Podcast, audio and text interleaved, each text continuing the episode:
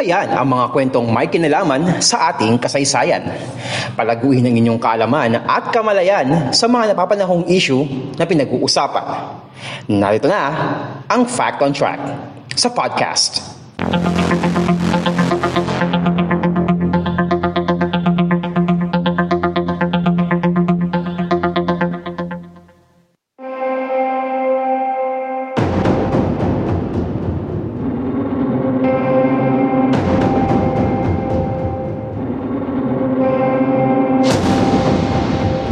Kasaysayan, kaalaman at mga napapanong usapin sa lipunan, Fact on Track sa podcast.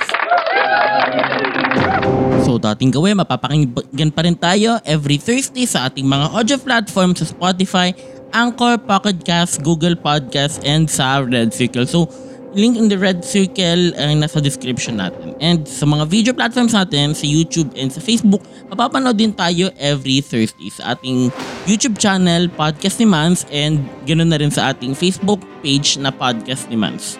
So, for today, tayo ay nasa part 3 ng ating Halloween series entitled Cursed.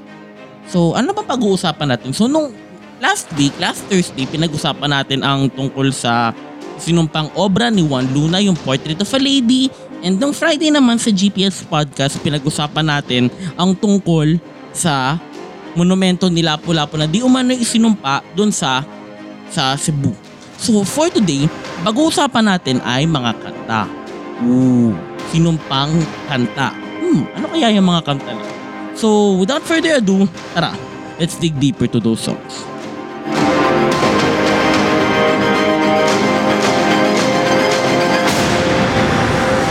Fact on Track sa podcast.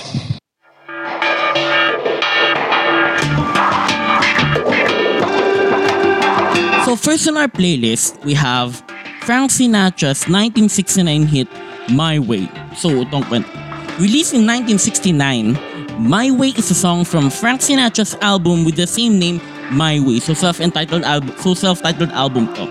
The music was taken from the French song Jabitu, which was written by Claude Francois and Jacques Bravo. Sorry if I butchered my French. Anyway, hindi talaga ako into French. No? So after hearing the French version, Paul Anka flew to Paris to get the rights of the song. He would then acquire adaptation, recording, and publishing rights for just $1. Pero malaki siguro ang value ng $1 nun.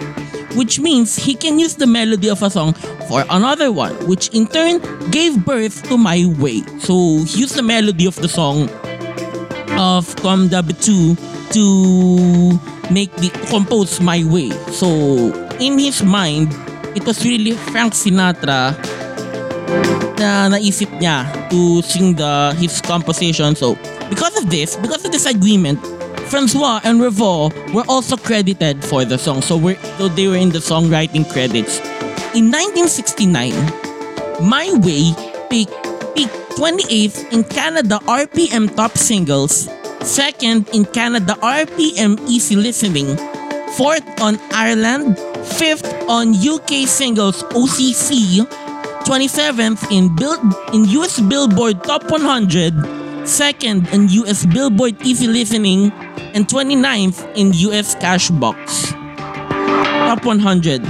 Now, for context, these rankings are the highest the song has attained in the following charts. So ito yung pinakamatataas nila na-attain. So yun nga, for example, sa US Billboard Hot 100, they rank 27th. Yun yung peak nila.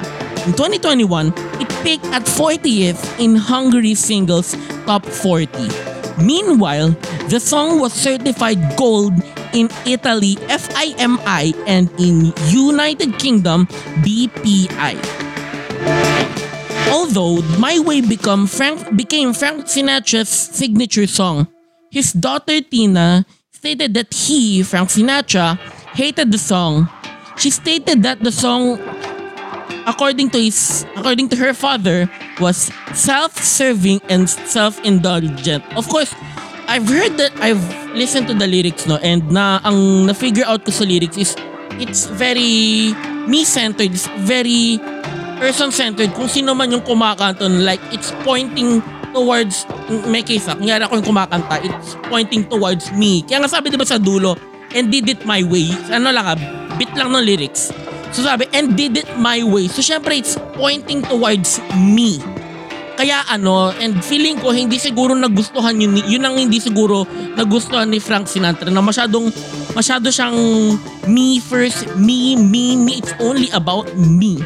Now, sa Pilipinas syempre hindi mawawala yung mga videoke, hindi mawawala yung mga kantahan, lalo kapag halimbawa, pre-pandemic, yung mga kantahan, lalo kapag may handaan, hindi mawawala yun, hindi, can't miss yun. And kapag may handaan, most of the time, merong mga videoke. And syempre, kapag may handaan din, at the same time, merong mga nagiinuman. Now, here in the Philippines, My Way is one of, if not, the most dreaded song to sing in karaoke.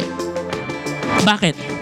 To put it simply, Esquire Philippines stated that alcohol-induced annoyance or naiinis siya dahil lasing and off-tune singing are key elements on people being murdered by singing that song.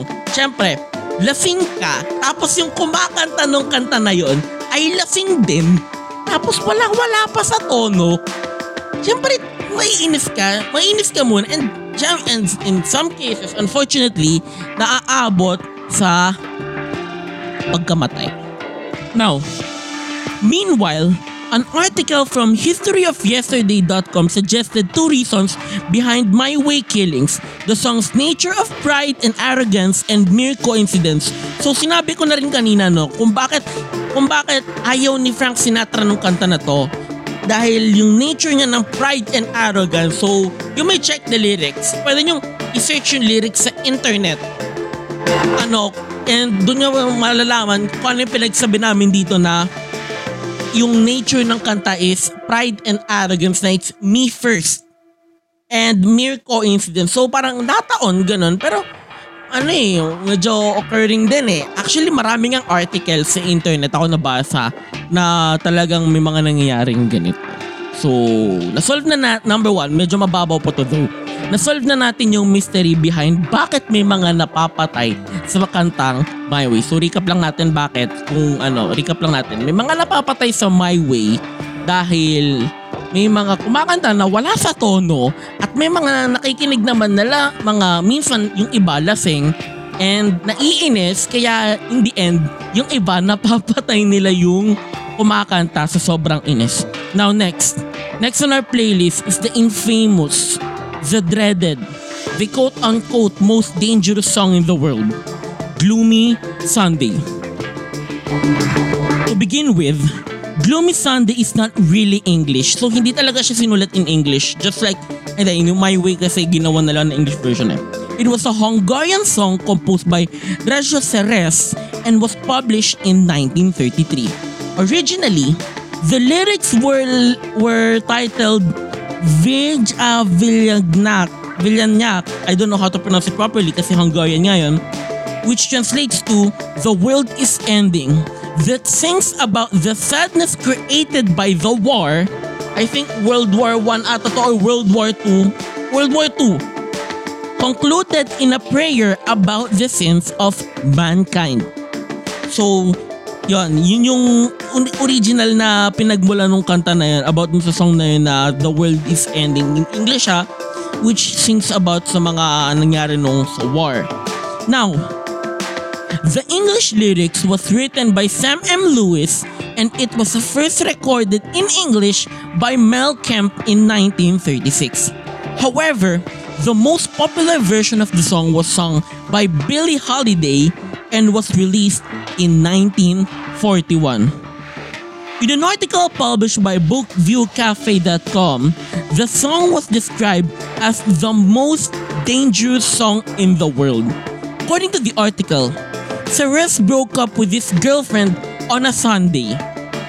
Now, out of sadness, he wrote Gloomy Sunday, according to this article ha.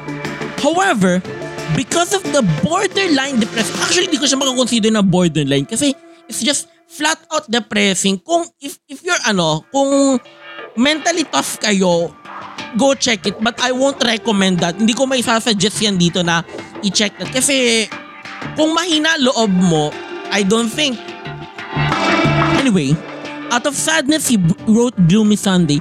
However, because of his borderline depressing lyrics, the first publisher rejected the composition. So, dahil nga sobrang lungkot niya, hindi naman digo dahil sa music, pero dahil talaga sa lyrics. While the second publisher na pinagpasahan niya committed suicide. So ito na yon. Medyo malapit-lapit na tayo. The second publisher committed suicide. Take note of that.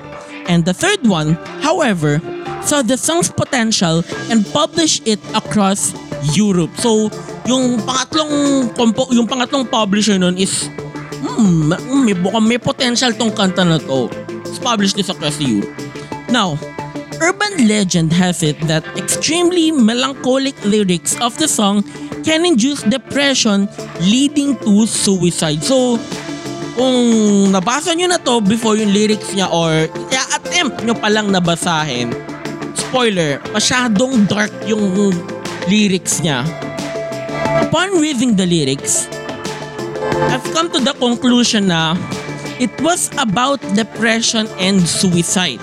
In fact, may isang snippet doon sa isang lyric, sa isang self-made na isang lyric video sa YouTube. Nabasa ko doon sa picture na yun, isang part ng lyrics na yung version ni Billie Holiday. Says doon sa part na yun ng lyrics, sabi, "My heart and I wants to end it all." So, yo, we're getting out of hand here. According to Ranker.com, the song is allegedly related to more than 100 suicides and that the composer, Rezső Seress, took his own life as well. Pero hindi after niya i-compose, later on in his life. It has also been rumored that the woman whom the Hungarian poet wrote Gloomy Sunday for also took her own life. However, it was also reported that the original Hungarian song pertains to the horrors of the concentration camps by the Nazi Germany back in the time. Okay, so yun yung according sa Ranker.com, yun yung meron daw dun sa kanta na yun. So, and nabasa ko rin in that same article na the song is really about suicide at all. Go check it with yourself.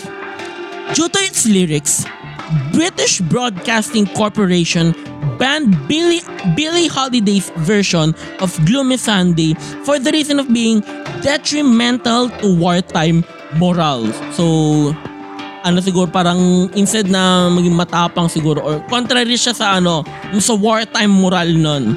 The ban, however, was lifted in 2002. Now, the story behind the song became the subject of a 1999 German-Hungarian film, In Lied von Liebe und Tod, which translates to Gloomy Sunday, a song of love and death. Also, the Associates, that band, covered the song on their album Sulk that was released on May 14, 1982. As the urban legend has it, the Associates' lead singer, Billy McKenzie, committed suicide on May 22, 1997. So, and that's the story behind the songs My Way and Gloomy Sunday. At kung bakit sila infamous and kung bakit, lalo yung Gloomy Sunday, and bakit sobrang dreaded nung kantang Gloomy Sunday.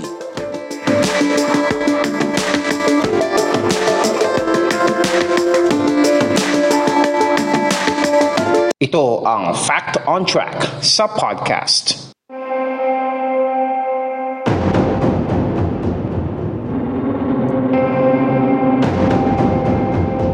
So obviously, sobrang dark nung yung My Way medyo nakakatawa pa ng konti yung reasoning bakit may mga nagaganap na patayan. Actually, worldwide alam ng buong mundo na dito sa Pilipinas, may mga occurrences na napapatay dahil sa kantang My Way. Pero hindi ko lang alam saang contest dito. Kung saang contest yun na may nanalo na ang winning song niya ay My Way. Okay, so yung contest na yon is X Factor Israel. Yun yung winning song nung nanalo doon. And Pinay ang kumanta nung kanta na yon. So for that Filipino singer, kasi on its own, no, kung titignan mo siya in a beautiful perspective, on a lighter perspective, kung titignan mo yung kantang My Way, it actually speaks na, I did this, nagawa ko siya, I made it! Yun yung gustong iparating siguro ng pagkakasulat ni Paul Anka. Pero yun nga, dahil nga, minsan may mga naririndi dahil wala sa tono or nga lasing talaga. Yung ganun nangyari. While for the case of Gloomy Sunday, it's just flat out dark. That's just how I describe that song. Flat out dark. Ano? Huh? So, I don't recommend na i-search yun. Pero, kung matapang ka, kung hindi mahina ang loob mo, it's up to you. Kung matapang ka, but if I were you, no, don't please. So, kung nagustuhan nyo ang ating episode, mangyari lamang na i-like nyo ang ating Facebook page Podcast ni Mans para masundan natin ang mga susunod na episodes. And mangyari na rin na mag-subscribe tayo sa ating YouTube channel na Podcast ni Mans para updated din tayo sa mga bagong release. Also, bukas sa GPS Podcast, tayo ay tutungo sa Timog Katagalugan. Dahil di umano, may isang bundok na misteryoso dahil di umano'y sinumpa. Ang bundok na ito ay tinawag na Devil's Mountain. Saan kaya yun? Abangan bukas sa ating part 4 ng ating Cursed series ngayong Halloween sa GPS Podcast. So mangyari, kung kayo ay interesado, mangyari din na i-follow ang ating Instagram page Podcast ni Mans para tayo updated sa mga recent releases natin. And maaari nyo rin akong i-follow sa aking mga socials sa Twitter and Instagram, both at @SNRMLNC. So, yun lamang para sa ating episode ngayon ng Fact on Track sa podcast. God bless everyone. God bless the Philippines. Purihin po ang Panginoon, and stay tuned sa ating last episode bukas.